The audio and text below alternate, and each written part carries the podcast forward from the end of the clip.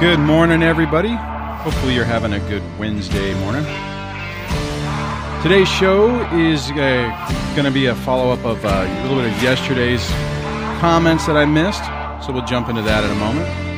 Before we get into that, I'm not a therapist nor an attorney. I'm an individual much like you who went through a really tough experience. During that, I developed some tips and techniques that I share with you to hopefully help you get your life back minimize the damage of your toxic ex, hopefully help you build a better relationship with your kids, undo some of that parental alienation, and basically just get your life back. Be careful throwing out diagnoses. Only a clinician in a clinical environment can do that. When you start telling people that uh, your ex is this or, is this or that out of the DSM 5, typically the first question is going to be, Where did you get that diagnosis? And you don't want the answer to be that, you know, I utilized my PhD I gained off of watching YouTube videos and I know everything's now. That will generally not work well for you. Keep in mind that a lot of this has to do when you're in the beginning stages of family court or with anybody on this is your credibility. Anything you do to undermine that just doesn't help you. If you like what I do here and you want to support the channel, you can do that by becoming a channel member over on YouTube. Just surf on over to youtube.com slash dad's divorce and look for the links on that. And finally, the the podcast series uh, "You Get to Be You" is still open. You can still sign up for that. There's links in the description and in the show notes. It's uh, basically https colon colon or slash yougettobeyou.com slash Duane. On that, again, I hope that I can help you start your Wednesday off right, get things on the right track, and uh, and take your life back, man. The phone lines are are they open? I think I might have forgot to uh, dial it, so let me go ahead and do that, and then it will be open. Let me go ahead and just turn that down for a second. Let it call in. If you want to call in and participate in the show, the number is one four two four three seven three five four eight three one four two four DSD live. Yep, it's still calling back in. So the I'm still waiting for. Oh, maybe I didn't. Maybe I got to hit another button. Yep. Let me do this. We're now in the host Sorry about that. I was looking at that, going, "Hey, I forgot to hit a button." The problem is when I call into that thing, it starts charging me for it. And and some people have recommended you like, "Oh, use uh use Google numbers. It's free." The problem is is that without a system, there's no way to queue the calls. So either someone's it, it, it, would be a mess, and I would have no idea who's calling, uh, what they're wanting to do, or what you know what their topic is, and it would just be basically like, oh look, the phone's ringing, let's answer it live. that would not be a good thing. So I appreciate all the ideas on that. If somebody does know of another system that does allow that, allow like call screening and and uh, a call tree or whatever to put people in a queue let me know. It took me a long time to find the thing I'm using right now. So let me just see what we got going on here in the comments and whatnot. So we got a few people here already, which is awesome. I really appreciate you guys coming and hanging out with me in the morning for the folks that are in the US and for around the rest of the world that the different parts of your day. I know it's uh, to to carve out a bit of time to come do that is uh, is not necessarily the easiest thing in the world. That's an interesting idea. Voice Papa said you could use Zoom audio and only have it where you admit people. Again, though, the problem is there'd be no way to really screen what's going on. So, but a good idea. I like that idea. So, the thing I wanted to hit first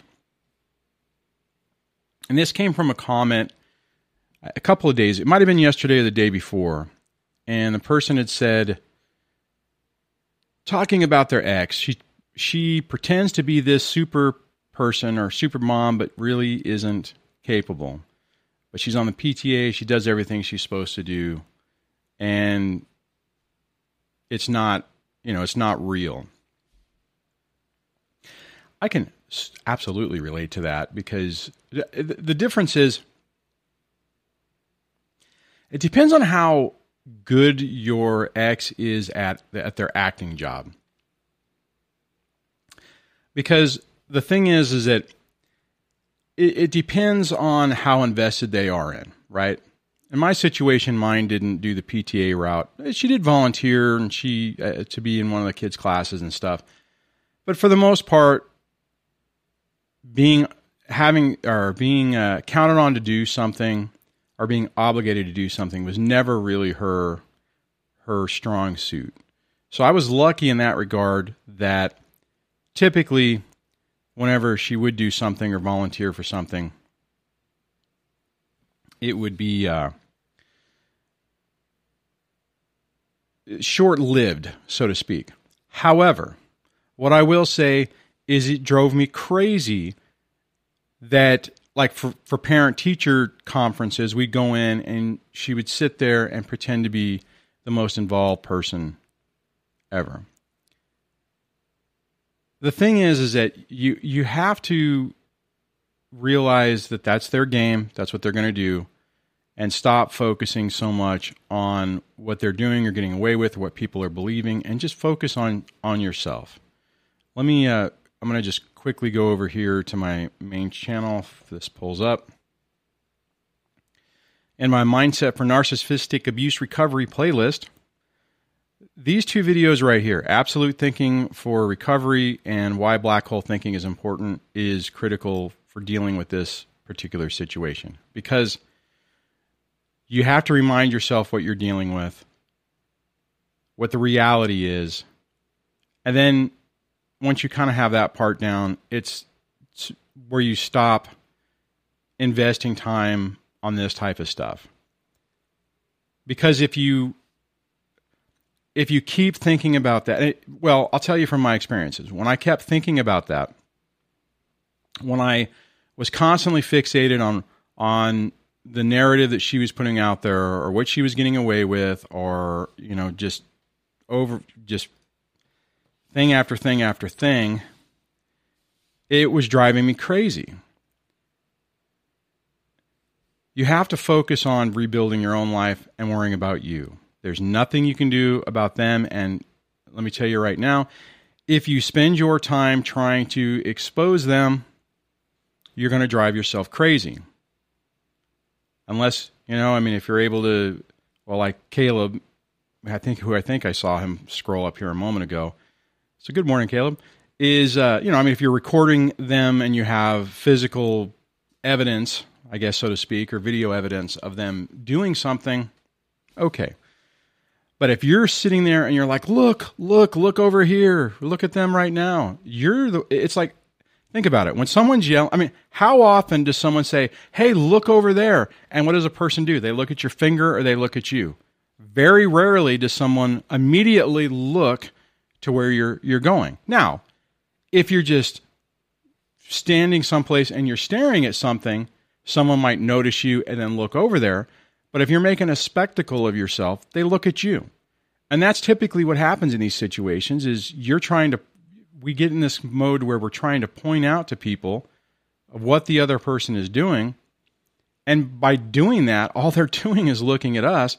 And if we're not making a very sound, cogent argument the likelihood that they're going to even then look over and see what the other person's doing, or at least do it in a in a methodology where they believe what you're saying, is not uh, is not the greatest.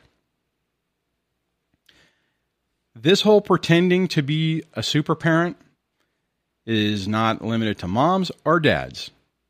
There are a narcissistic person lives in illusion and is going to try to set up a scenario whatever it is, that they're great. This is why you'll see people who don't see their kids and don't exercise visitation posting all over on uh, you know online if they do have their kids, how great that you know that they're all happy and joyous together, and and trying to put out this, are trying to narrate this, or curate this narrative that they're the greatest parent in the world. And at the same time, they'll be slamming on you, saying you're like in my situation. It was like, oh, you know, he doesn't care about the kids. Disneyland dad, all he wants to do is have fun, and uh, that type of thing which I'm going to get into the Disneyland dad thing in in a moment because that's one of those pet peeves of mine, and I, I think it needs a bigger discussion. But before we jump onto that, if you want to participate in today's show, you can do that by dialing 1 373 5483 144 DSD Live. If you are outside of the United States and you want to participate, you can do that in, by following the link below. It'll open up a web interface that allow you to do that. I see uh, somebody had asked how to become how to actually become a channel member. The way you do that, uh, let me just get this in the right mode. So when you go to the main web page, or not web page, when you go to the main YouTube channel, you won't see these two things. These are um, my side of it, but uh, there will be a join button, which then gives you the different options for membership. And if you're level two and above, then uh, at the end I recognize those people. If you don't, if you want to support, but you don't want to be, uh, what's the word I'm looking for? You know, highlighted. Just let me know, or just stay level one. And uh, level one is, I think, two bucks, two bucks a month. So, and I appreciate all the support. It really means a lot. I mean, it's it's uh, it's humbling when people are are willing to you know go the go that extra step and put. Uh, you know a couple of bucks behind that. Oh, the other thing you can do also if you want to highlight a comment or a question, you can do that via super chat on YouTube. I was actually going to try to multicast this to Facebook and uh, a couple other platforms. Um, to be honest, I, I couldn't remember how to set it up, so I just like I'll test that later today. so, anyways, um, Oh, I missed what I see something Debbie said, but I don't see what Techmore said. Oh, you should update those videos. Yeah, you know, actually, I'm in the. I'd like to say I'm in the process of doing it. It it's it's not so much that in the process, but it's on the list. It's one of those things that I absolutely want to do. I think I could do a much better job of communicating the same uh, concepts now than I did back then. But uh, so I, that is in the in the in the works. Considering California is still burning down, at least as far as I know, uh, I might uh, do that this weekend because I'm still a little reluctant to go drive up at the, into the mountains, into the trees, whenever you know everything's on fire. Seems like it'd be a bad place to be, to be honest. So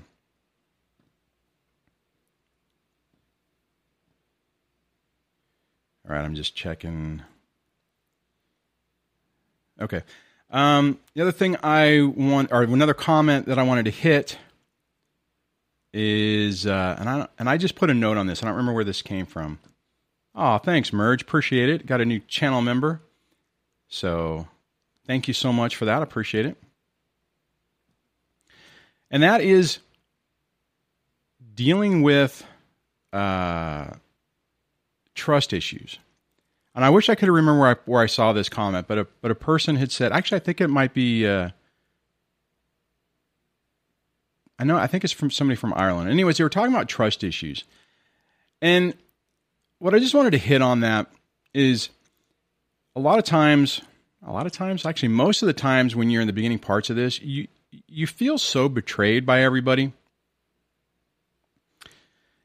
And you don't trust yourself so you're like, how am I ever going to trust anybody again?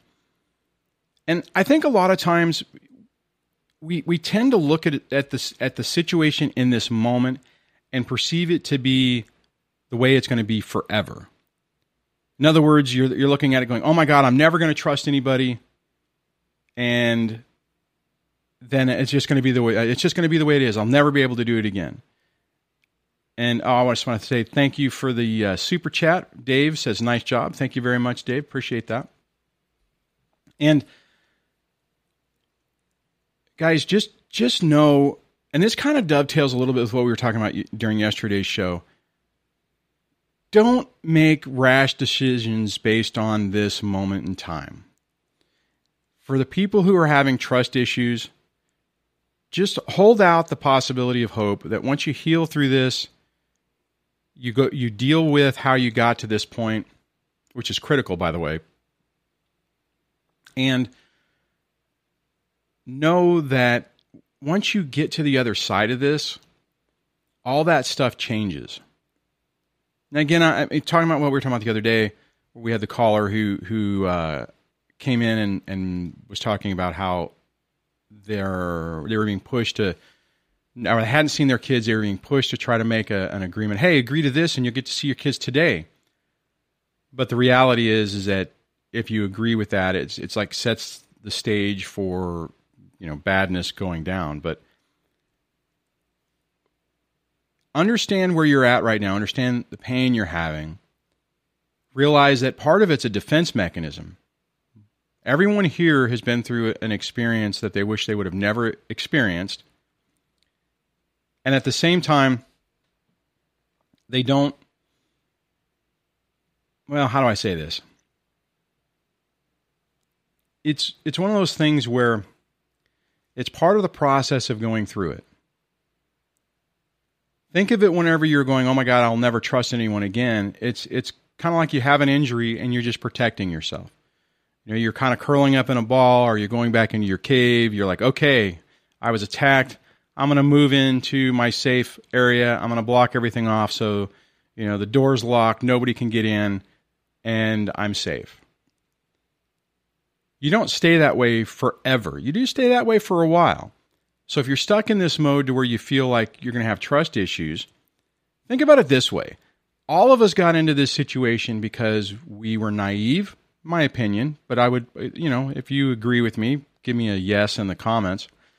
And we ignored all the warning signs. We didn't pay attention really to what was really going on. We only listened to what we wanted to. And the reality is is once you get past all of this, you're not really going to make those mistakes again. You're going to be able to recognize toxic people. You're going to start to purge them out of your life. If you spend the time working on yourself, you'll figure out how in the world you thought those behaviors were appropriate. You'll get at the you'll get to the point to where you won't allow that to be in your life. You won't be so desperate to have external validation from people that you're like, well, so and so's having a bad day. I'm not even talking about friends, right? You're going to start looking around it and you're going to go, okay, nope, not going to allow this in my life. And that's something that, because of this, had you not had this experience, more than likely you would never have had that epiphany. You would have never gotten to that point. So even though you may feel like right now in this moment you will never trust anyone ever again, that's okay. It's giving you time to not allow another person into, you know, not allow another toxic person into your life. You're taking a pause. You're looking critically at everything that's in your life and are able to make sure that you make better decisions going forward. So, anyways, I, I think I've kind of beat that point or beat that point too much. but uh, hopefully that helps, and I hope the person who made that comment can hear this and it will will help them to realize okay you know right now i feel like this and i felt the same way to be honest but it's not going to be there and i don't feel that way anymore i don't, i feel that i'm better equipped to gauge the credibility the character of a person than I was before. Because now I take a critical eye, I look at the actions and the words, and with that, I'm able to make a better choice of who I allow into my life. And for the most part, it's like, hey, if you're bringing extra chaos, don't want it. Not interested. You know, I don't want chaos in my life. I don't want drama in my life unless it's real you know, a, a real issue that I have no way to get around. But if I'm choosing to allow someone into my life that's bringing negativity into it, for lack of a better word, I don't do that anymore. Well, I'll tell you, before this experience, I just made excuses for it. Well, they're not that bad. They have some good traits. You know, the good outweighs the bad. You know, or, or that's just the the cost I have to, you know, that's the cost of entry to go hang out with this person or be with this person. All right. So I think I almost had a caller, but it looks like they didn't make it past the uh, the call the thing. So there was a question from Melanie. Let me see if I can. F- Actually, since it looks like it's your full name, I'm not going to post it in there. I'll just read it. It says, "Do the kids eventually realize on their own other parent isn't all what they portray to be, portray to the world?" I think yes. I, I the the thing is though is it's still there. The the the problem is. Well, let me let me back up. Yes, I think children see a hell of a lot more than we give them credit for. However, that doesn't mean that they're going to respond the way we think, right? They're not going to look at the other person, come to us, and go, Mommy, Daddy, you know, the other parent, you know, is a monster. No, it's not going to happen that way. They'll realize it. But at the end of the day, they still want to love the parent. They still want them in their life, and they don't want it to be true. One of the things that I think a lot of people f- seem to forget I was one of them, is that we were under the spell for a long time. Now, I'm not sure about you, but in my situation, we're talking two decades. Over 20 years, 21 years is whenever the mask finally dropped, or at least I got to the point where I'm like, I can't live like this anymore. This is just, I can't do it. Something's got to change. So, for two decades, well, let me back up for two decades, the ex didn't change in my situation. And I'm sure in your situation, it may have gotten worse, but they were fundamentally who they were when you first met them to where they are today. The other thing is is that emotional abuse doesn't start typically, sometimes it can, but doesn't start on day 1. It's a gradual progression our digression into the pit of hell. But it happens really slowly. Like the analogy of you put a, you know, if you put a frog in a hot pan with boiling water, it's going to jump out. You put it on there and you slowly turn the heat up, it won't leave because it acclimates to it until it basically dies. That's the same thing that happened to us, and it wasn't our parent, right? You I mean you, you're conditioned that mommy and daddy love you, that you can always count on family. You know, family, or you know, family is thicker than water, our blood's thicker than water, and everything you're told is your family is number one. So if your family is abusive, you're being conditioned from a uh, early age that that's normal, that that's what love is. And even if you fundamentally know, and I think we all do, I think everyone that came from a, a, a difficult home life knows that you you rationalize it, you, you and, and you condition yourself to where that is what is considered normal. So just so back to the question. Yes, the kids do realize. Is it going to be a huge turning point to where they pick you over the other person? Probably not early on. Now, it may come to a point where if they realize it much later in life, then they might turn around and say, you know what, I am really angry at the other parent. I'm angry that my relationship with the you know with the with the alienated parent was was a was a lie and I believed it and I lost all this time being raised thinking this other person was a piece of crap and it was not true. There, I've known a lot of people who have gone through that. You know, were raised by one parent, and then later in life, basically say, "Forget you." I'm no, and they feel and they want to. I mean, and then they're trying to punish, well, either trying to punish that original parent or the first the the the other parent or you know maybe if they're more healthy on it they just realize it's toxic but but oftentimes what happens is is people like well at, even at an older age it's like well i still love mommy i still love daddy and they let it go we have to get to a point that we come to peace with it because if you're expecting some crushing victory later in life one, you need to get to the point where that's not where you're at, right? Like I think I'm at the point now where I don't even care what happens with the ex. I was talking with someone the other day where something had happened to theirs, and and someone had showed them a video of it, and uh,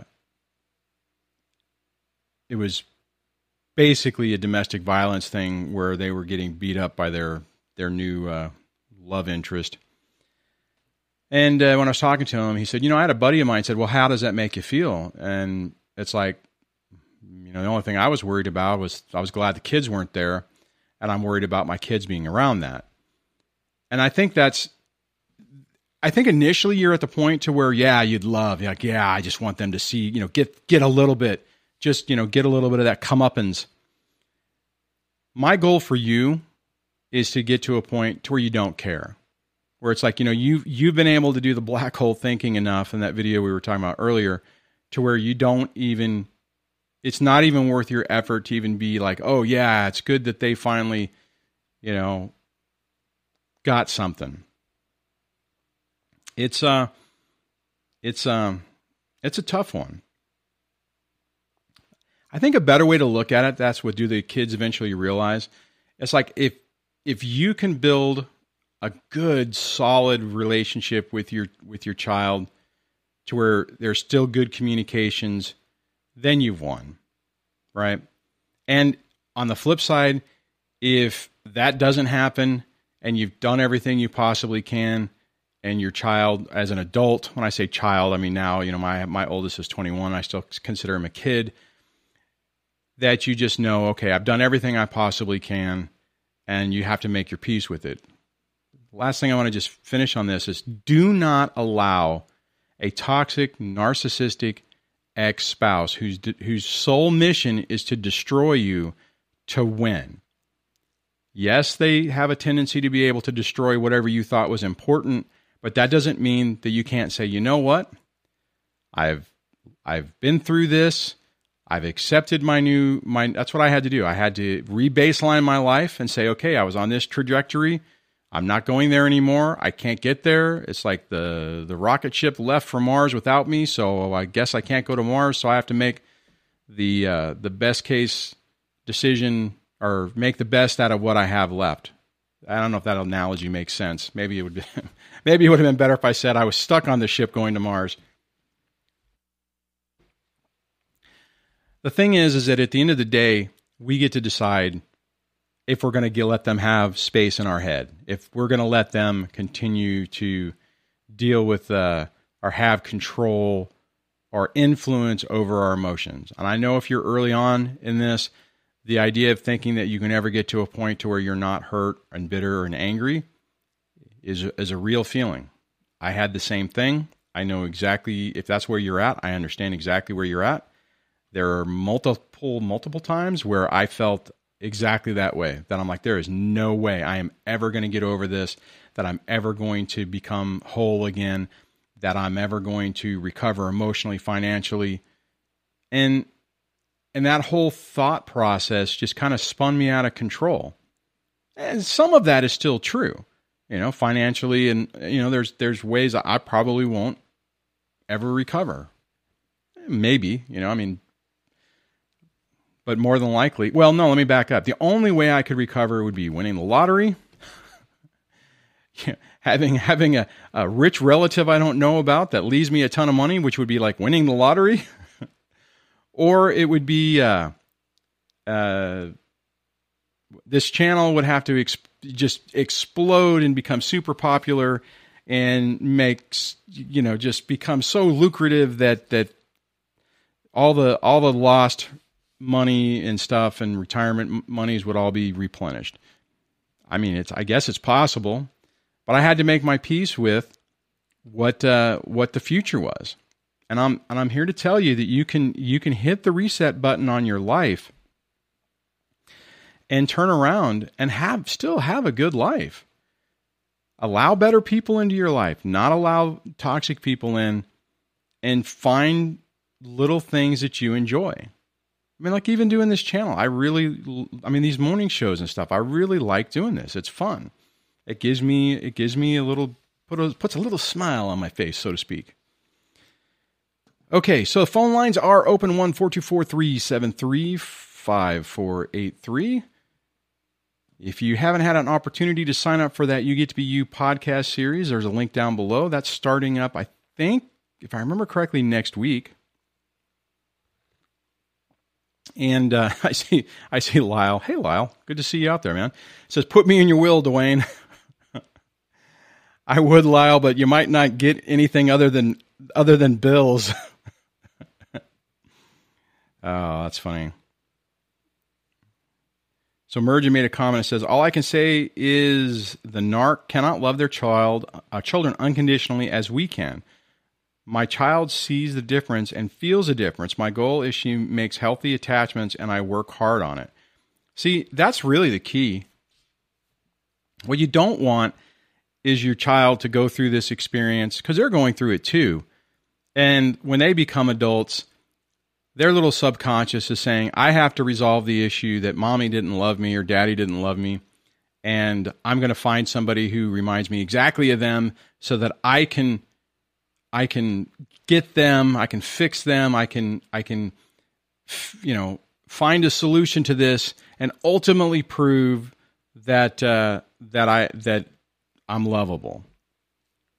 So it's it's definitely it's definitely a tough tough thing. Oh, I think somebody I think somebody is calling um, directly from the UK uh, know if you're doing that, you can do it through. Um, let's see. I'm to go ahead and grab this person so they don't sit on here that long. Hello and welcome to the show. Hi, am I speaking with Duane? Yes, you are. You are on. I can't believe it. Hi, Duane. It's great to meet you. Um, so I'm a long-time fan of the show. Um, I just had a really quick question. Um, quite a broad one, really. Okay. Do you think that uh, we are becoming are we becoming more narcissistic as a society? Uh, do you think that uh, this is becoming a problem for everyone, and what can we do about it?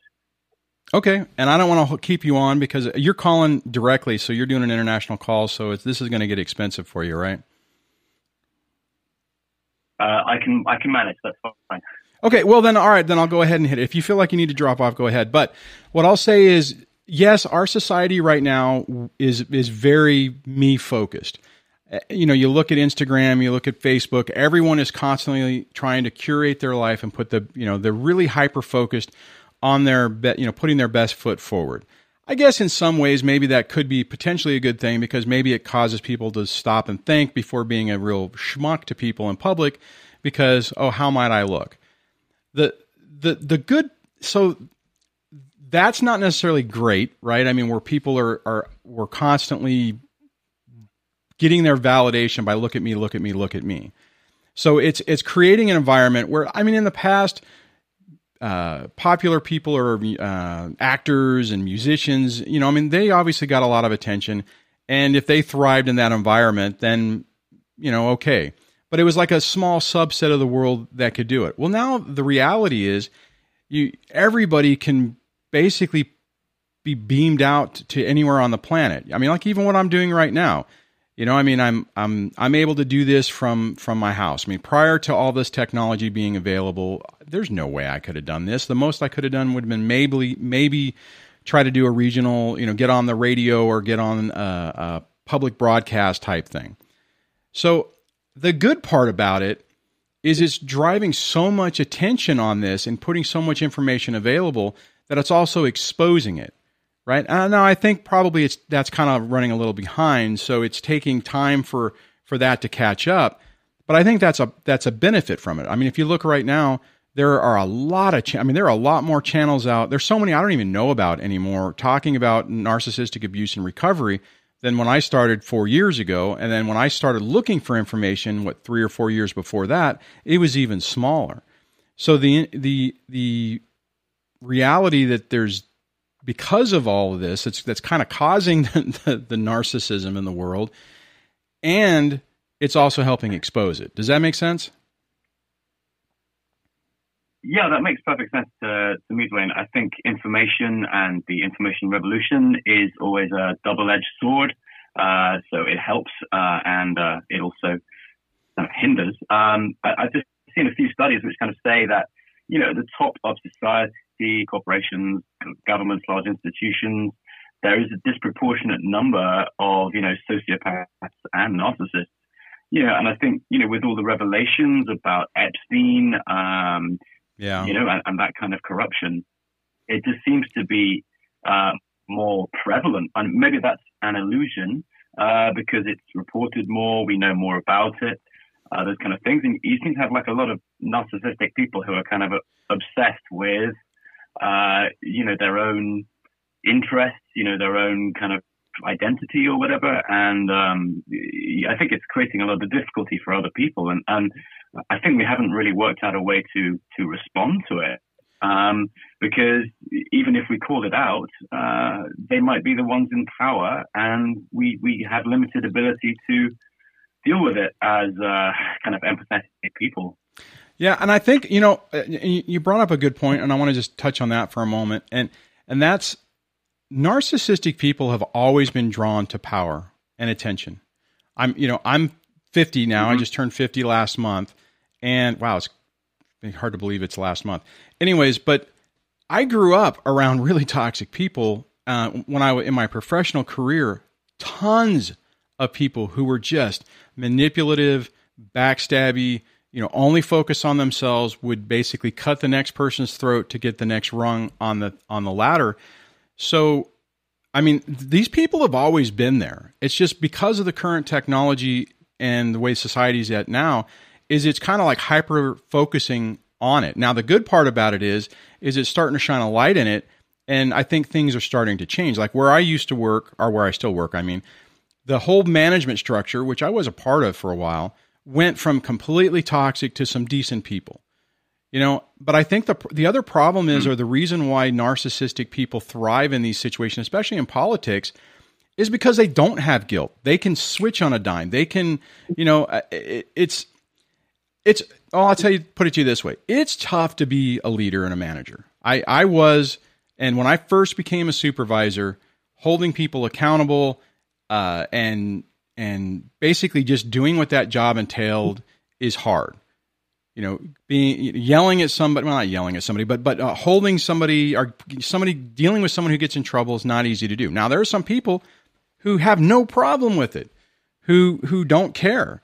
They have that disconnected gene and are able to make those decisions.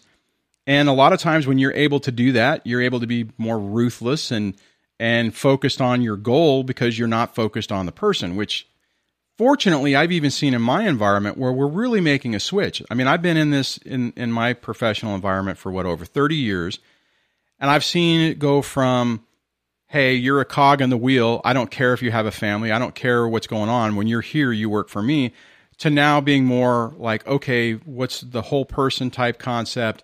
You know, we're, we're, we constantly, I'm right now, I'm going through this every month. I have to do a resilience, resiliency training with my folks to encourage communication, to encourage people to watch, watch out for other people, to be able to recognize whenever there's a problem.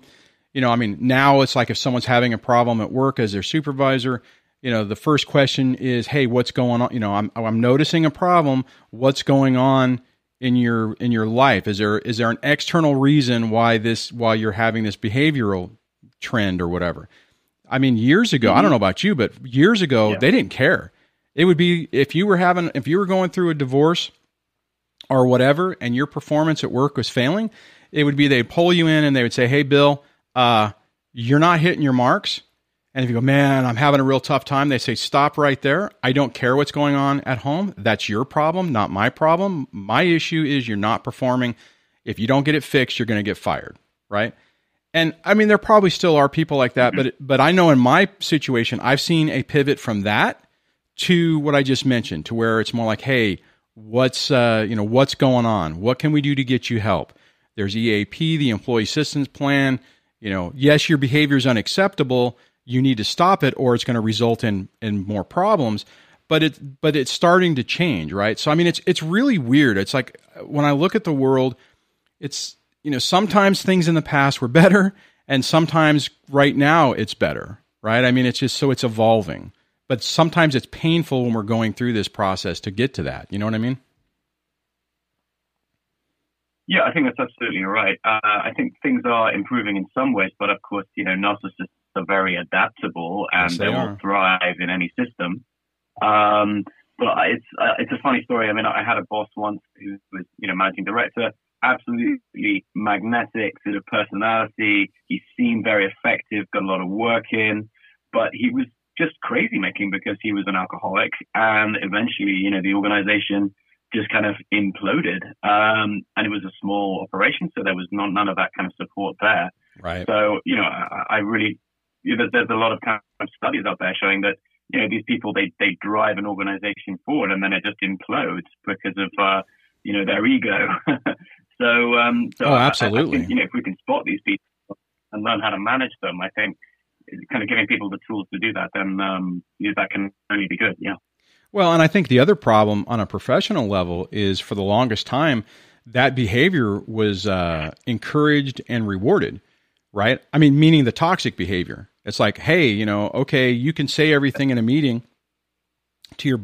Either it happened one of two ways. Either they were able to mask uh, their their personality up was different than the personality below, Sometimes that's the case where people don't realize what a tyrant someone is. Or it's like, you know what, that person's getting results and I don't care. But the reality is, leading by fear never accomplishes, you, you never get the most out of people.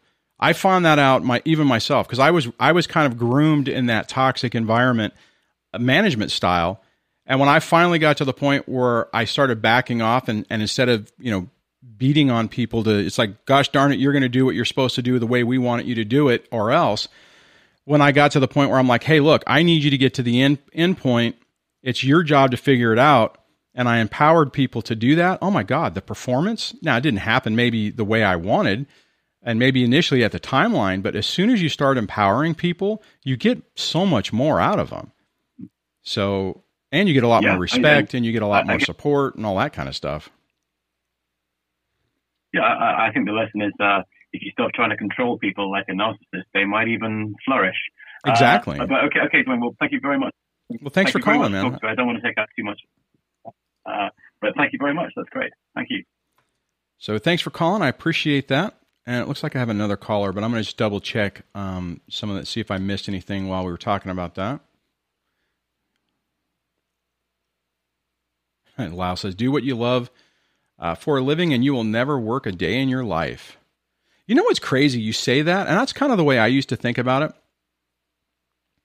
But I remember, like, uh, even my dad would say, and other people say, "Well, you never want to do your hobby for your job because you know you'll you'll end up hating it."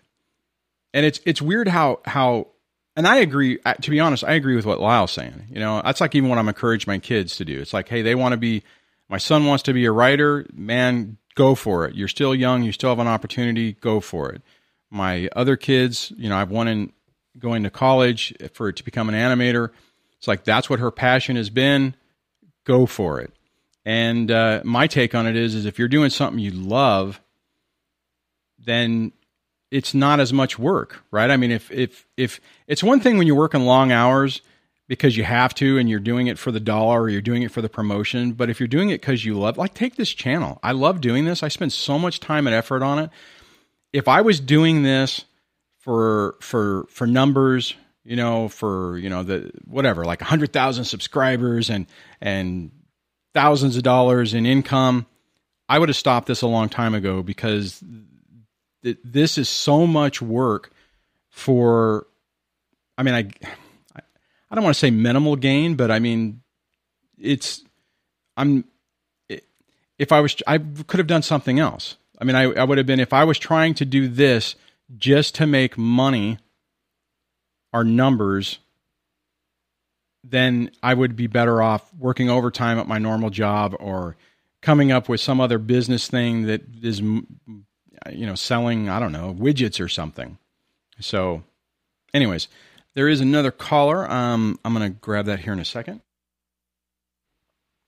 And uh, let's see here. And it says, uh, John from Connecticut, uh, as the divorce is still going on, I was wondering if I could use the. I don't understand what that is, but I'll go ahead and grab you. Hello and welcome to the show. Hey, Duane, what's going on? Hey, how's it going with you? I I think the auto uh, auto thing messed up what it was saying, so I could use the it says Eliza Zach. and just uh, yeah, yeah. Actually, I yeah, I, I, was wondering if you could call me Zach. Oh, sorry, sorry about that. Uh, oh, no worries. So Zach, how's it going? Uh, so what's going on, man? I, I, I, I just sent I just sent you, or I'm about to send you an email once it loads. Uh, just with uh, what I'm dealing with. Uh, you and I have done coaching, which has helped me immensely. Uh, and uh, I, I'm having an insanely high conflict divorce that has involved child protective services. Uh, my my my ex, uh, who I'll, I'll, call Borna for borderline narcissist. Borna, right? Yeah, she uh, she accused me out of the blue uh, last May of molesting my my son, uh, who's five, and I was unable to see my kids for over two months. Uh, and then I got him back for a couple weeks, and then I don't know where. When I went to pick up the kids for custody exchange time, uh, my ex, oh, well, one day to be ex, still uh, she wasn't answering the door, and next thing I know, a state marshal serves me uh, an emergency court order alleging that I was now sexually molesting my daughter, uh, and the DCF, uh, the Child Protective Service is is completely and emphatically on my side. So I should be getting them back today. Awesome. Although my ex uh, has not confirmed that she'll give them to me uh, because uh, she says she gets is, is receiving conflicting information. Yeah, uh, and I just one thing that, that hey John, really let me is or Zach, sorry, dang yeah. it. I, let me just pause. I just I just want to just throw that out here so so people don't because I know I know a little bit more. Um, so he went through that yeah. initial that initial accusation. That was investigated. It was even sent over to the police for investigation. They all came back and said it's bogus. Visitation was ordered and reinstated, and as soon as it was reinstated, a whole new allegation was brought up. The difference on this situation now is everyone's starting to see through what the ex is doing. That's why, I mean, so if someone's just listening to this going, holy crap, you know, this has been thoroughly vetted and it's starting to to be basically exposed that the person, like someone else had said, you know, the the old silver bullet, that that's exactly what's being done. So now, so it sounds so effectively. This whole thing has been re-cleared out again, and everyone, all the all the uh, the the parties that are authority, uh, you know, authorities on this have said, "Hey, this is crap. You get to see your kids again, right?" Yeah, and the first time it was so long because everything was messed up because of the coronavirus. Uh, right. Now, Child Protective Services has figured out how to work it, and uh, and yeah, we act, uh, we went to court uh, this this week, uh, and the Child Protective Service uh, investigator said, okay, uh, that my recommendations are both the kids in therapy, mom and dad to co-parenting counseling for three to six sessions to be decided by the judge. Uh, and I said, I'm all about that. Right. Totally about that. And uh, she said, so I've told you, I've told your attorney, I've told your ex, and I haven't told her attorney yet because, well, first she didn't give me his number. So I got it from your attorney, and then I emailed him and left him a voicemail, and that was last Wednesday, and he still hasn't gotten back to me. So, like, it, there's just all sorts of weird stuff going on, so she told my ex's attorney exactly what was happening. Uh, and then our two lawyers talked about the recommendations. And when uh, my ex found out that she would be responsible for fifty dollars per session for co-parenting because they don't accept our insurance, uh, she refused to do it. She said no, and her attorney said, "Yeah, we're not, we're not going to pay anything."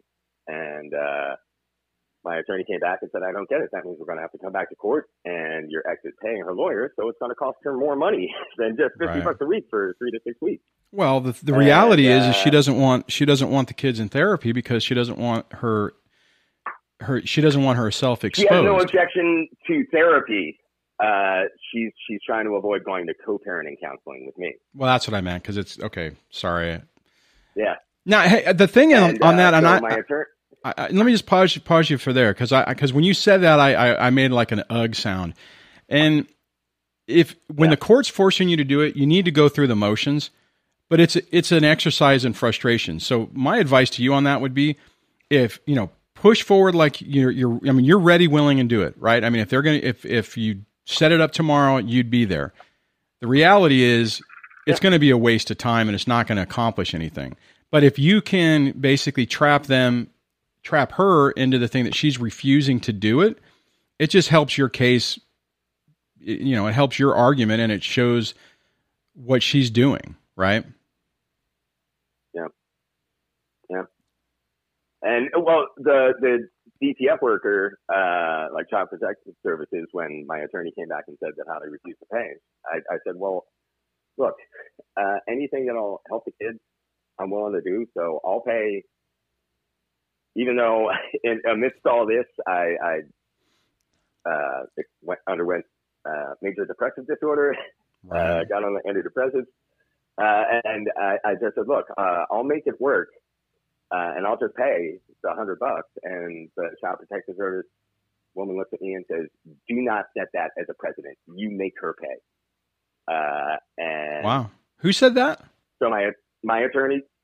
Okay. The, the Child Protective Service investigator.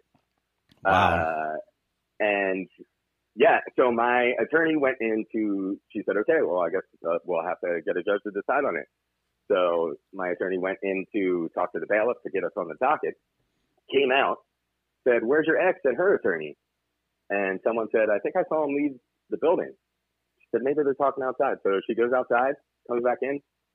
They're not out there. And then she goes to the court clerk and the court clerk says, oh, they withdrew the complaint, uh, alleging you're molesting uh, your daughter. Uh, so that automatically removes you from the docket because you're here because of their motion for an emergency custody order.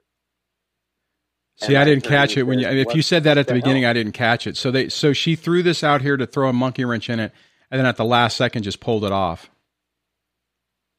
Yeah, and then her and her attorney just ghosted from the building.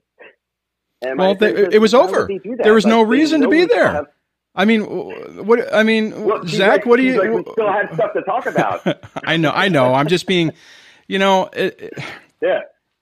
You know, we were talking about this the other day. It's like they they use these things as negotiating ploys, thinking, okay, if they can drive you crazy enough or get you to agree to something, and then if not, you just pull it, you know, and there needs to be consequences for this. And I think ultimately in your situation, I think it's going, there is going to be a consequence, I feel, because she's setting herself up to effectively, potentially lose custody because of all the crap that's going on. Yeah. Man. Well, I'm so glad. I'm glad to hear uh, that that re- has yeah. resolved. I mean, the last time we chatted uh, off off air, you this, this was still at, at, the beginning stages of the second part of this, so I'm glad it's it's over. But yeah. my God, I hope that that somebody like her attorney gets to her and says, "Hey, look, you got to stop doing this because this is going to blow up in your face."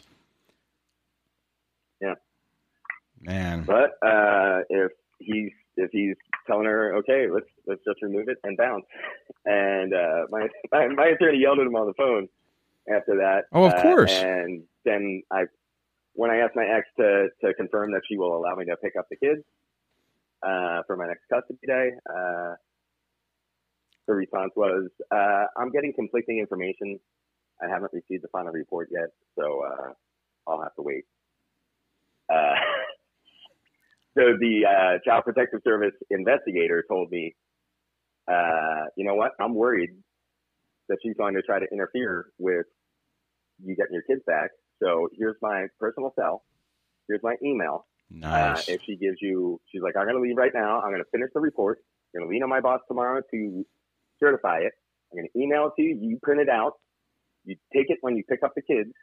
And if she's not there, you call the cops. And I'm going to call the detective that was in charge of the investigation before they dropped it. Uh, and let them know if you call what the situation is and that you are not the person of interest. awesome. Uh, so, so yeah, I got an ally at Child Protective Services, which is awesome. My attorney is That's great, totally man. And I just want to say, I'm, and, and I know reasonable. I know everyone, you know, I mean, this is the first time you've called. People don't understand that you've you've dealt with this excellently. I mean, from the beginning, whenever we first spoke, when this was starting, you have been you've kept your head you've had a level head, even though you're under a tremendous amount of stress. You you didn't respond in a way that made it worse, and as a result of you doing that, and going through this this nightmare of a scenario, you have the police department on your side, you have the child protective services on your side, you have your attorney now on your side. I mean, so it's like by your perseverance, you've really you've really facilitated getting to the point where I know it's still a mess, but you've really facilitated getting to the solution that you're you're coming up on.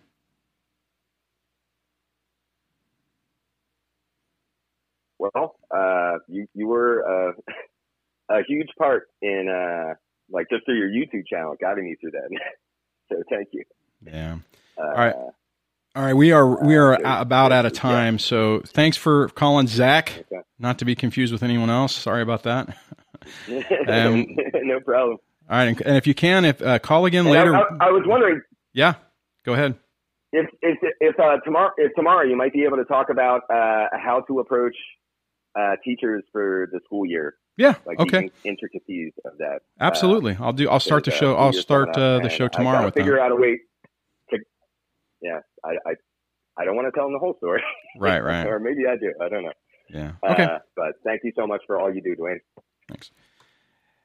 Man, I you know, guys, I, I and I know you, I, you're probably missing a lot of the nuances on this, but even when you have, I mean, think about this. This this guy has somebody who is absolutely doing the silver bullet. I mean, to the point accusing him of inappropriate contact with their own child, and these are young kids. You know,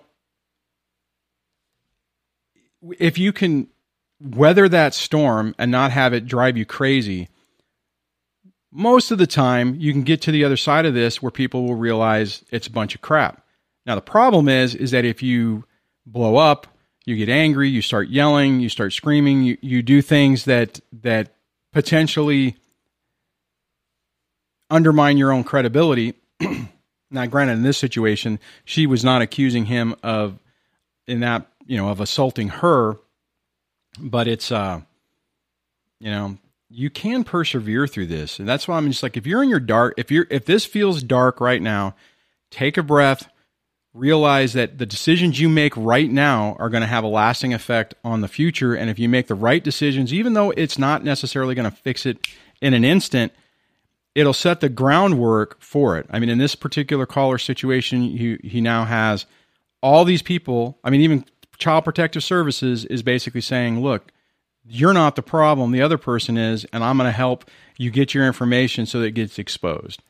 So on that i can't believe we blew past an hour already holy cow so thanks everybody for hanging out on this wednesday hopefully that information was good i, I, I did say or mention that uh, we will um, hit the uh, school thing tomorrow talk a little bit about that i haven't talked about that in a while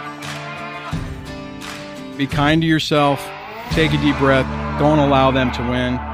And we'll catch you on uh, the show tomorrow.